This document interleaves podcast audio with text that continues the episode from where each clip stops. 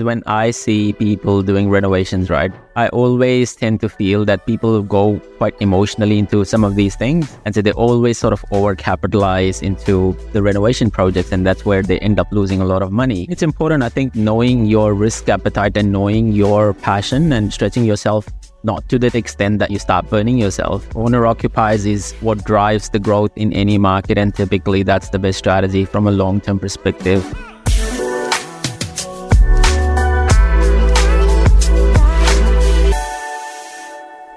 Hello and welcome to Help Me Buy Property podcast. Today we are going to talk about a transitional journey of a real estate agent turned an astute property renovator.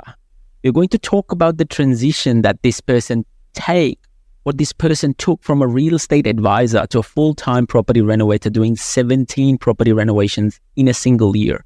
We're going to talk about his biggest pitfalls, his biggest failures, and the learning process that he got from his life what was the key turning points in him becoming a renovator and who were the people that he looked upon when he started developing his own life into the property renovation world. We are going to also talk about a real project, a real deal in the field where we are going to talk about his key points and takeaways when he's trying to identify renovation projects. How does he fund them? How does he find them? How does he renovate them? And we're going to also talk about how does some of these renovation projects works when he's trying to sell them. How does the transaction cost comes into place? How does the acquisition cost comes into place? And how does he raises some of the money? So stay tuned till the very end for the golden, golden nuggets Thank you for listening to me today. Have a wonderful day. Today, our topic is really, really important. And, and this is topic that is really close to my heart in a sense that, you know, I haven't, haven't done a lot of renovations myself. And so the guy today, drum rolls, Graham Whittle, uh, Whitfield, the guy today, Graham Whitfield, is the king of renovations when it comes to his story, his lifestyle, the way he pulls out the renovations. We'll go into a lot of detail talking about it let's do a big shout out to Graham. Graham, how are you today? Well, thank you, Moxon. Appreciate uh, coming on the show and having a chat with you and talking all things Reno and flips. Awesome, awesome. And uh, who was Graham before? Let's start right at the at the beginning. You know, you clearly you didn't start it off in renovations, right?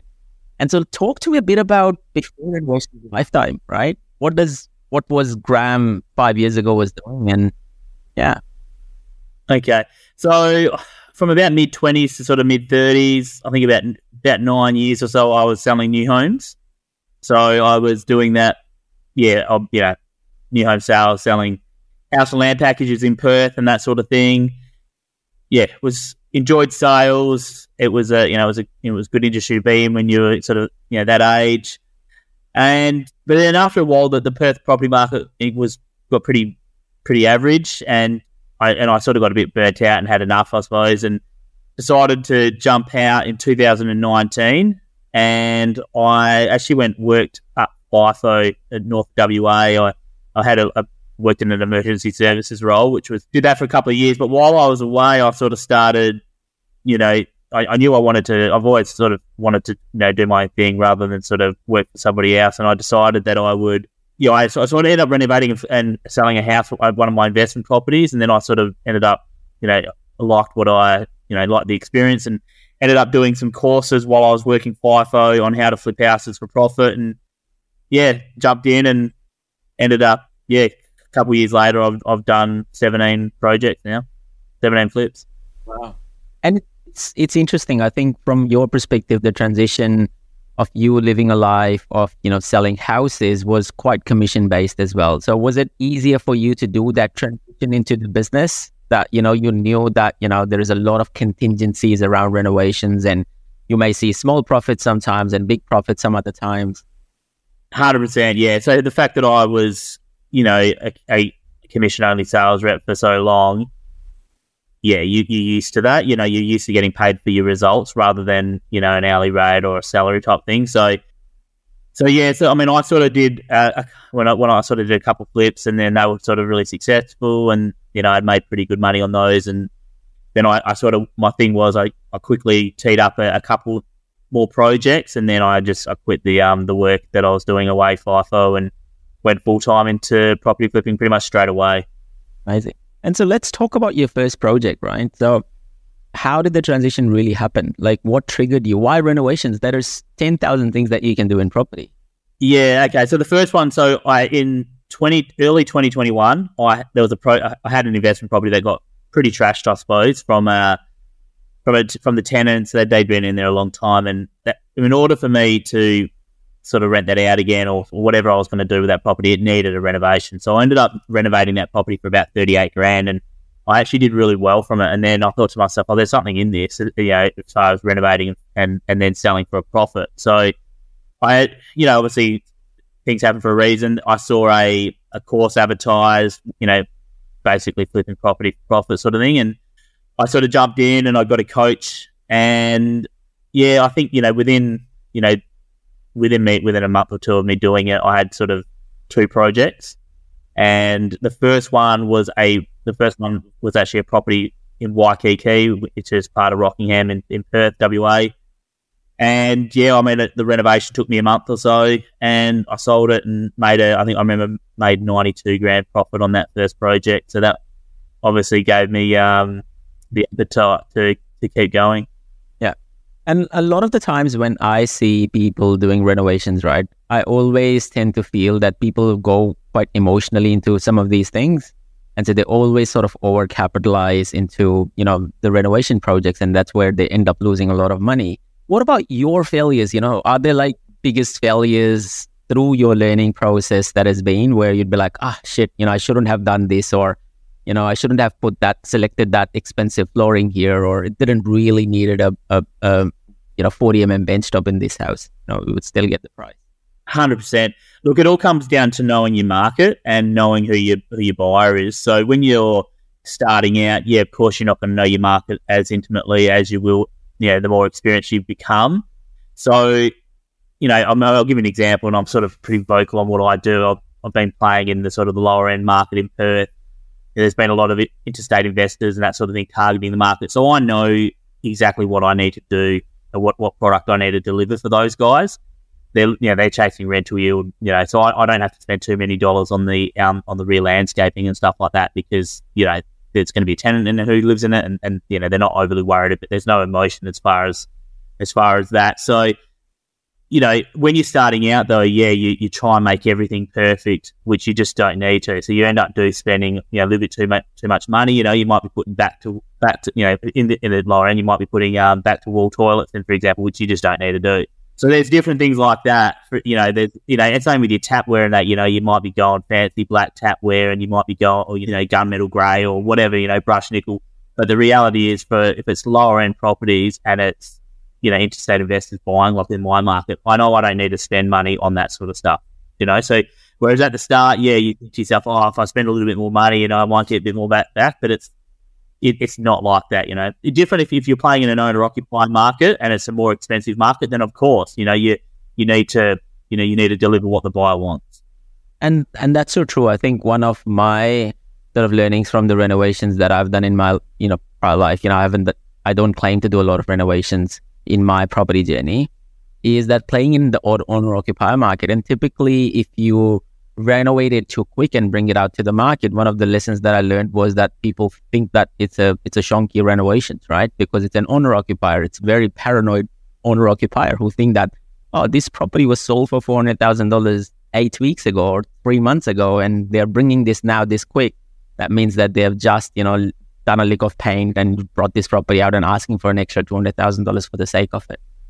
Yeah, potentially, yeah, hundred percent. I mean, it really depends on on the market that you're playing in, hundred percent. And and an owner occupier market, their wish list is going to be different, and and you know, and the and the more expensive the property, the higher the you know the higher end that you're that you're playing in. Obviously, you know you're going to have a smaller pool of buyers, and if you don't nail it, you're going to you're going to be yeah, you're going to come off not all that great. I suppose if you're working in that higher end of the market, you'd be, you know, you'd, you'd, want to be working with the real estate agents who's going to be selling the property for you, making sure that you're getting, you're able to deliver the right product that the market wants.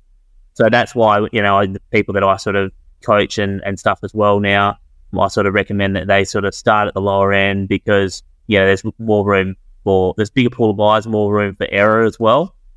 and yeah, it just makes a lot more sense to. And so, if, if you take a step back, what are the key three key lessons that Graham has learned over his, you know, all of these lifetime in, in real estate? You know, renovations, no renovations. So what was that? So three key. So if I three key lessons that you've learned or the mistakes that you've made that has helped you become a Graham version two. Yeah, okay, good. that's a good question. I think the biggest one is is data, looking at the data and knowing what the what the market's going to do. I mean, I I started investing in Perth as a probably 25 year old in 2009. I think that's about right. And yeah, the market in Perth went, you know, everyone knows how badly the Perth market tracked from the, you know, from, from the GFC through to 2020, our median house price was about the same. So if I had done the same investing that I did in Perth back then in, say, Sydney or Melbourne, I, I, you know, it would have been much different. So I suppose I, have learned a lot about property analysts. You know, uh, someone I sort of follow quite closely is John Lindeman. I have a lot, lot to, to do with him. And um, yeah, and just looking at that sort of data to make sure that you, you're buying in the right areas that you you know that you're timing the market right and that sort of stuff. Because yeah, if you're buying at the wrong time, then yeah, then you're not gonna you're not gonna make profits in you know investing. What about feasibilities? What about you know crunching the numbers and knowing your numbers up front? Yeah, okay. So yeah, um, when it comes to the you know the whole renovation space and flipping, feasibility is everything. So you need to be able to know all your numbers. You need to be able to know, you know, you need to you need to be an expert in like almost an area expert, you need to know exactly what the end sale is going to be because that's how you're going to come off on, on the you know badly is if you're overestimating what the end price is going to be. So really important to know that you know what what it's going to sell for, and and the only way you're going to do that is by having you know relationships with with local agents, by you know getting into the you know knowing the area well, walking the streets, you know attending the home opens, all that sort of stuff. So crunching the numbers is, is really important, but you know, the longer that you sort of do renos and feasibility and all that sort of stuff, like I'm at the stage now in my market, I just I don't even really have to do a feasibility like as far as what the reno cost is going to be. I know what it's going to cost when I when I look at it, but that that comes with with experience. So yeah. So and then the other big, the other the third thing would be with flipping is it's just knowing the who the buyer is, which I sort of touched on before. You know, if you're gonna if you're gonna flip houses, you you have to know who the buyer is. Otherwise, you're not you're not renovating it to to what the market wants. And has there ever been a time where you bought a renovation, you had an estimation in place, or you thought you knew that, you know, this is what it's going to cost in renovations, and then next thing you know, you know, it's fifty thousand dollars more or eighty thousand dollars more than what you originally thought? Yeah, so I actually had a project last year, and it was, you know, I, I was forecasting a, yeah, a, a, pretty decent profit, sort of 150. And it was when the interest rates started like really going. And I sort of settled on it just as the interest rate started taking off. And then by the time I finished renovating it, you know, a few months later, the the, the, the whole owner occupier market had changed in that Fremantle area. And look, my when I went to sell it, I, I, it was on the market about three months, and I just couldn't sell it. And I could have, I was, you know, I almost took it off the market and almost rented it out. I was contemplating, you know, having that one as a, an Airbnb for a bit, while, until the market changed. But I ended up getting a uh, evaluation done as well, independent valuation, just to see, you know, you know, because I did my numbers, I was like, surely I can't be wrong here. And the valuation ended up coming in at like 1.3. So I was like, well, it's not much lower than what I expected, but I ended up taking 1.2 on that project just to be done with it, which meant I'd come out pretty much, you know, without any sort of hurt, I suppose. Or not, without, I think I might have lost five or 10 grand on that project or something like that. So that was a massive learning for me because and, and I'll tell you the reason why there was it was a massive learning is I've just I've just hyped on about knowing your market and being an area expert. And there was a, a couple of things in that project that I got wrong. Okay, so that it was an area that had a lot of heritage properties and that sort of stuff. And this particular property wasn't a, a sort of a character home. So I was sort of when I did my numbers and my feasibilities, and even though I was speaking to agents and all that sort of stuff, I was really comparing it to other properties that were really because there was nothing really like it. So I was comparing it to other sort of three by ones, three by twos that were more character homes, and it's just not what the what the market wanted. So that was that was a, big learning for me. Amazing. amazing. And if um, if you talk about the recent wins, or or or let's take a step back. I think let's let's try dive deeper into some of these things. You know that comes in, and I'm going to pivot some of these questions into some of the questions that are coming in my mind right now. The first one being the biggest problem that a full-time renovator faces is the serviceability issues, right? And so you're running a full-time business, there is no income anymore. How do you make the transition? What do you do differently? Uh, because clearly you're still using the debt, right? And so how do you convince the bank? How do you solve that problem for you know, for yourself? Yeah, okay. So I actually mostly use money partners for my deals rather than banks. So so because I've been playing on the lower end of, of Perth, you know, like I've been buying properties for three hundred, four hundred thousand dollars sort of thing. There was even some cheaper, two fifty, a couple of them. I've, you know, I've been playing in that real lower end of space. So I've been using money partners to buy the properties outright, and I've been, you know, typically paying money partners sort of fifteen percent per annum return on their investment. So a, a, big thing that I've been doing is I've been using uh, money partners to purchase a property, and then I'd sort of fund the renovation. And and because I'm in and out of the because I'm in and out of the deal so quickly, you know, the return I'm giving to the money partner is is not is sort of insignificant. Like I, they might be making, you know, 15, 17 grand or something like that, but I'm still making, you know, 100 or 50 grand profits. Yes, exactly. So that was my next question. Wouldn't you want to scale this up using the same money partner model and add that to your advantage? Yeah. I mean, look, at, at the moment, like I think I'm probably nine or 10 deals this year so far. So I don't really want to do too much more than that, to be honest. That's kind of you know enough deals, to be honest. Like it's it's you know, I mean, if I'd I'd need a much bigger trades team if I was to do much more than that to be able to to be able to do it all. So my thing is at the moment, you know, the way I'm sort of scaling is I'm I'm doing my flips, but then I'm also you know building my my other, my other business, which is you know my course and and and coaching other people how to flip property. So rather than just trying to go crazy and do 20 or 30 flips a year, you know, I'm, I'm sort of comfortable with sort of around that 10, 10 flips a year, make good money from that, but then also, yeah, put my, put my energy into, into, yeah, course and, and coaching others. And it's important, I think, knowing your risk appetite and knowing your passion and, you know, stretching yourself not to that extent that, you know, you start burning yourself um, is very important to a lot of these things, right? You know, a lot of people ask me that questions all the time that, why only do 10 developments every two years? And I say, well, that's my appetite, right? I don't want to do any more. Yes, I can, but that doesn't mean that just because you can, you should. Um, and so it's a very genuine point. You know, I can completely resonate to that.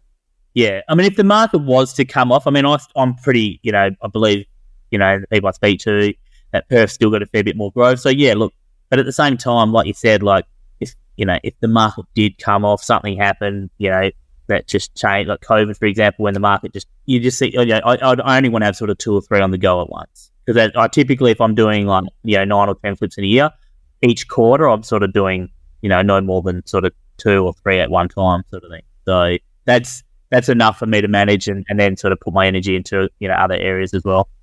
Definitely. Definitely.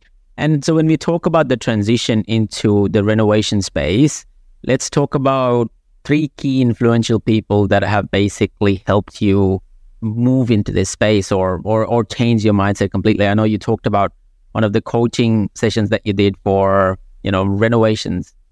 Okay, as far as people that had the biggest influence on me, you know, moving into this space, that would be okay. I mentioned John Lindeman before. Like he's probably one of the you know, he. I still speak to him. He provides me a lot of data and that sort of stuff. So I use him as a you know as a as a way of being comfortable, you know, with with that sort of stuff, with data and you know making sure that it's still heading in the right trajectory.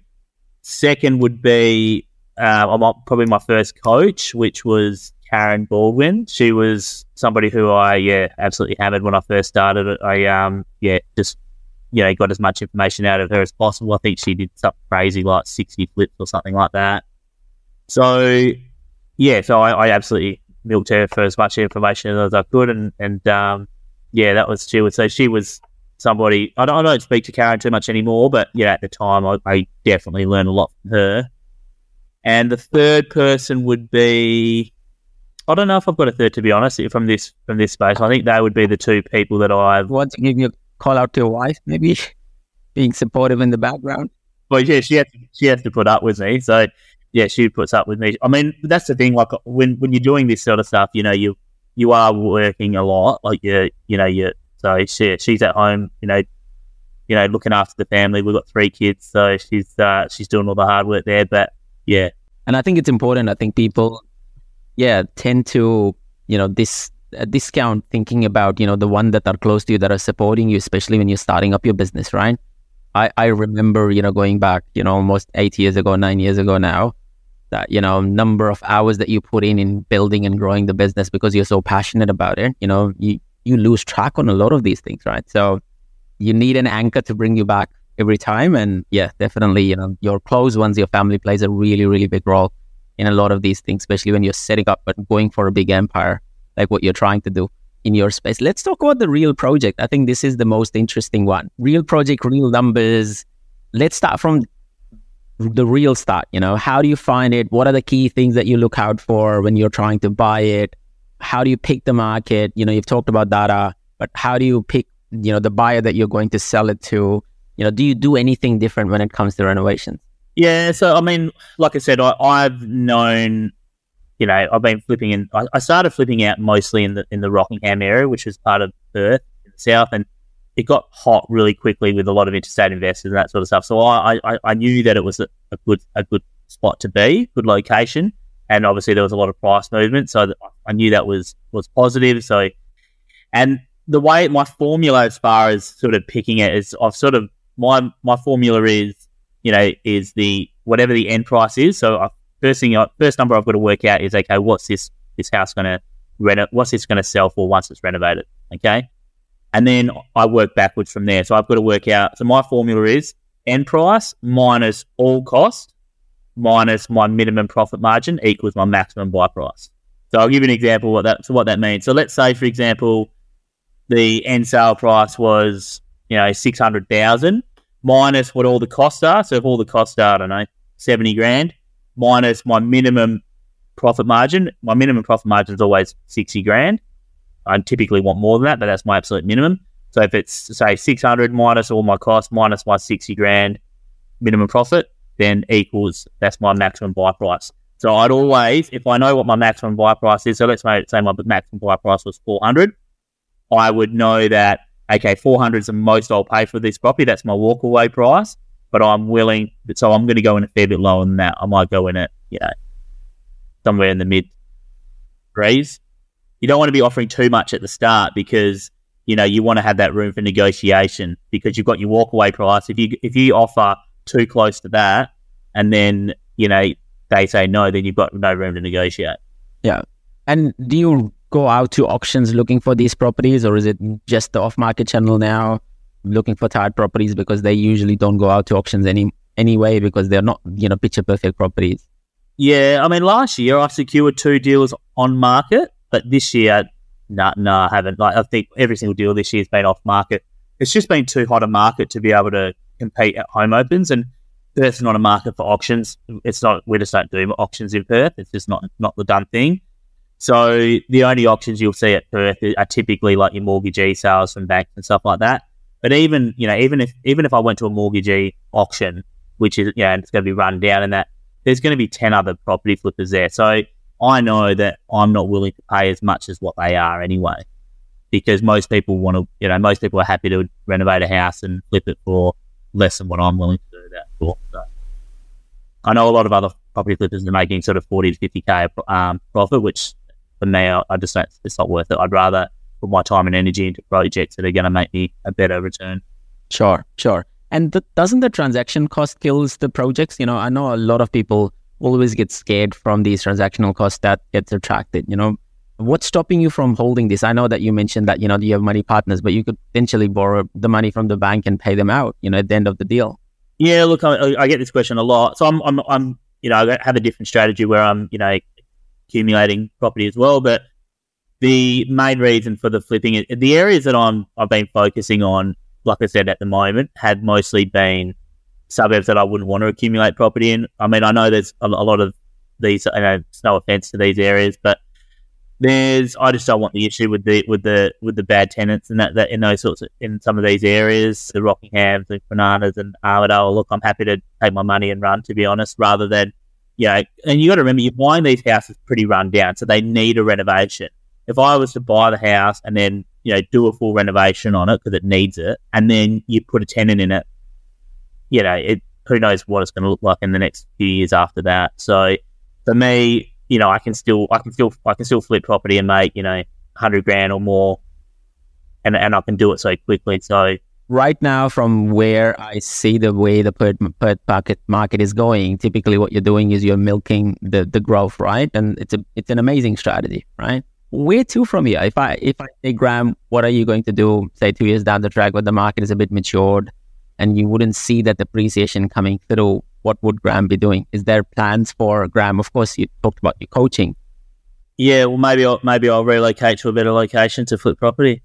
well, you start doing something maybe more higher end. Well, I look at, yeah, that, I mean, there's that option as well. You could, I could look at, you know, I think basically if you look at the, you know, the data and what's happening in Perth, the property market at the moment, most of the growth has been in the lower end.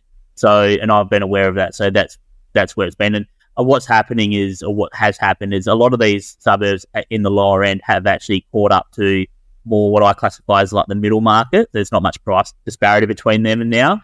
So and this is the thing, like why would I why would I be wanting to buy properties and accumulate in those areas when I can buy properties in better suburbs and accumulate those? That's my sort of thinking. But what, uh, there's definitely going to be an opportunity to flip properties in that sort of middle to higher market over the probably 2024, 2025.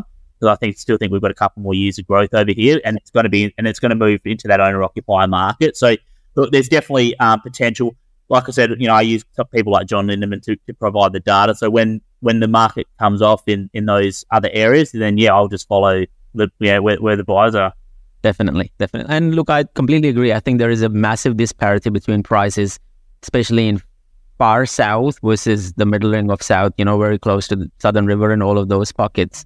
And then same in, in the north, right? It's it's quite amazing, you know, what people are paying in Clarkson and past versus you know some of these lower points, you know, around Marangaroo where the prices are literally very similar. And so it, it's quite interesting as to why this disparity has happened. And of course, you know, buyers from Eastern Seaboard, you know, don't realize that there is this massive disparity and they keep hounding all of these areas and, you know, following the herd and, you know, listening to 10 different podcasters thinking that these are the, this is where the growth is happening basically. Yeah, I mean, I, I think I think a, a, big part of it has to do with the buyers agents. I think a lot of the buyers agents just don't know the market that well. That's my honest opinion. They've driven up these markets, which are they doing the right thing by the buyers? In my opinion, probably not because they just don't know the market that well. And so they're just chasing rental yields and stuff like that.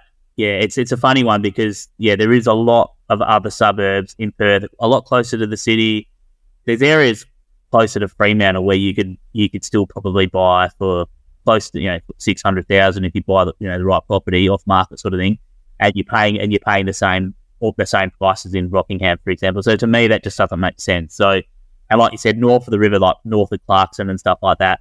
So, you know, there's people, there's a whole lot of interstate investors that have been buying up in these, in like Alkimos and that, and they're just like greenfield areas. There's so much land, so much more development to happen out there. The infrastructure's still not really there. So for me, yeah, you've got it. You, yeah, you've, you've got to know your market and you've got to yeah. A lot of these people have never been to Perth. Like I remember, you know, 2021 when I went to Perth and I was walking through Armadale, I was like, holy shit, like, you know, I would never buy here right now. The market is so low gentrification. Yes, doing flips makes a lot more sense there. And uh, when I saw the flood coming through, I'd be like, well, the gentrification hasn't really happened. Like people living there are still people living there, right? I don't see any income level changes, etc. So I completely agree. I think buyers agents are, there's a lot and shit ton of buyers agents right now who are you know, coming into the market trying to chase yields. Perth have already known itself for higher yields, and so you know this could end up being 2015 as well, like the mining boom and you know market adjustment comes back. So you know, yeah, touch wood. The other thing I just want to touch on that as well is you know these areas that the the you know you know the Rockinghams and the Kwinanas and the Armadales, which I said I don't really want to accumulate property, but I'm happy to flip there because every second or probably more, like because nine in 10 buyers are an interstate investor. Like to me, I look at it and go, well, it's going to be a lot of rentals in this market, a lot of rentals. So, so for me, like, I think to myself, like, have, you know, do I really want to be in a market where, like, if the, when the mining does come off eventually, you know, you're going to have a lot of, you know, people. If people do leave the city again, which has happened in the past, and I know a lot of people say, "Oh, that the, the city's changed and all that." But I've sort of been here my whole life, and it's still very much driven. The economy is still very driven by the by the mining industry, and so if, if Perth does come off the ball like it did in 2015, like it did in 2008, then I don't want to be in, in markets where it's you know predominantly renters. I'd rather be in. I'd rather accumulate properties in owner occupied locations. Definitely, I completely agree. I think owner occupies is what drives the growth in any market, and typically that's the best strategy from a long term perspective. You know, when there are investors so much uh, invested in one area, then naturally they all disappear at the same time because you know they all become paranoid at the same time as well. So, Graham, let's get right into the numbers. You know, let's talk about the real deal in the field. Let's talk about the Armadale deal that you're talking about, which is, you know, the shining armor and the star that you're wearing on. Let's talk about that. You know, how did you find it? You know, what are the numbers? Let's go through some of those details. Yeah, okay, yeah. So the Armadale one is the most recent one I've just completed. It's literally gone under off about 10 days ago. So it's a property I secured in May, as far as I got it under contract in May this year. And, and I think I settled in about the 18th or 19th of August or something like that. So it was only a five week renovation, and I sold it, yeah, sort of first week of October. So I bought it for two fifty, which was an absolute yeah bargain. Uh, you definitely make your, your money when you buy a property. Was it a, like a drug house or something? Yeah, no, I won't say that, but um, no, it, it definitely had a couple of had a couple of interesting rooms though. Uh, I'll, yeah, had had one or two interesting rooms, but no, it wasn't a meth lab or anything like that. But yeah, so I spent sixty grand on the renovation, and I just sold it for five twenty five. So that was a yeah a really good outcome. Amazing, and uh, and so of course it came off from your off market channel.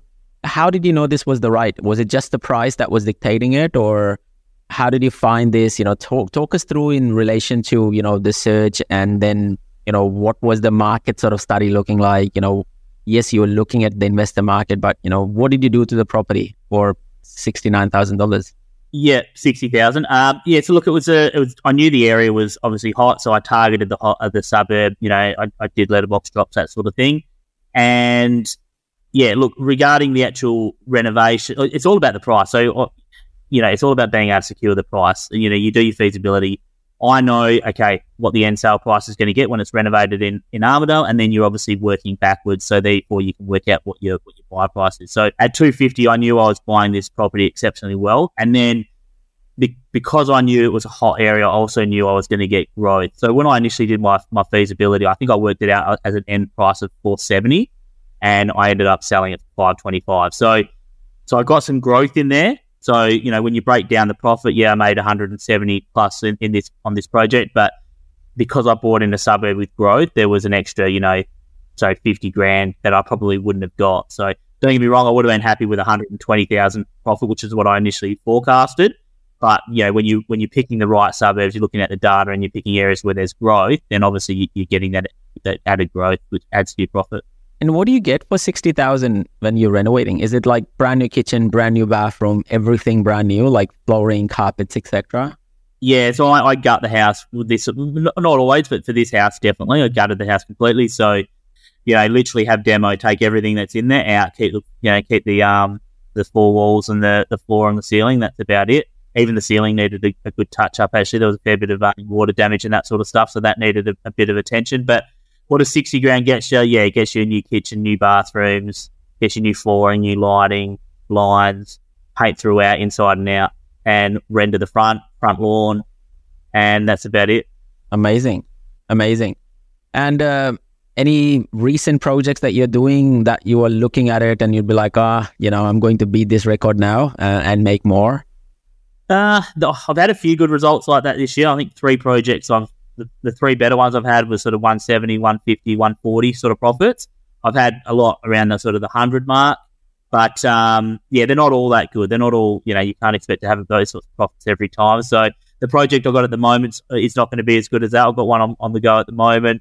And I think I'm forecasting, you know, probably 80,000, something like that, which is obviously nothing to sneeze at, but it's not going to be, it's not going to be as good as the Armadale one I've just completed. So, so yeah, so I've got the one at the moment, which is in the one I'm currently doing at the moment is in Parmelia, I just literally sold another one last month in Parmelia, so I finished another one. I made 110 on that one, whereas this one I'm doing in Parmelia at the moment, yeah, I'm probably forecasting maybe 80 or something like that.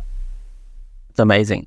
And so the the buyers who are buying this, don't they question that, you know, this was bought five weeks ago, two months ago, and this is coming out, you know, with all the information available out there. How how do you navigate that, or how does real estate agents navigate through some of those answers? it's funny you say that because my agent Nikki actually just had this conversation with me about a week ago when obviously when the property was under offer because she actually said, "Oh, Nikki, but he only bought it like a, a last month for um, in August for for uh, two fifty, and, and Nikki was like, so like it doesn't matter. That's what that's what four by twos renovated four by twos are selling for now. They're selling for five twenty five. So yeah, so it's not like they paid too much because that's you know there was nine offers on that property. So you know so look, the thing, the thing is, you know, when you're buying, when I'm buying houses, I'm buying houses that need a lot of work. These are not houses that that you would want to live in as as is at the moment. Do you know what I mean? So, majority people would would would not would not purchase it in the condition that I purchased it. Yeah, yeah, no, definitely.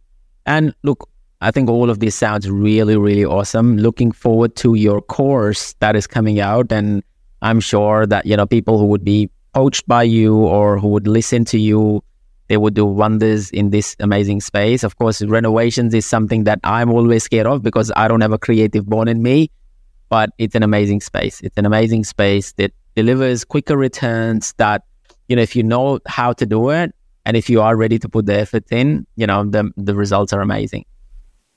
Yeah, absolutely. I mean, there's, it, it's good, quick money. I mean, if you're someone that's um, sort of starting out an investing journey rather than sort of the old traditional buy and hold, or even if you're someone that you know that, that has, you know has aspires to do development one day, you know, renovations can be a good way to start because you know flipping, you like you said, you, are getting paid in sort of three or four months versus a lot of developers aren't getting, you know, it's taking one, two, three years to get paid per development. So yeah, it can be a lot more chunkier and more rewarding in development. But when you know if you're starting out and you want to build up cash flow, then flipping houses is a very good way to get started. Any parting words, Graham? You know, if I ask you to basically, you know, say one sentence about okay renovations, and you know, if people who are watching you, listening you, you know, what would you say in relation to, you know, where can they find you, uh, how to reach out to you, what's the easiest way?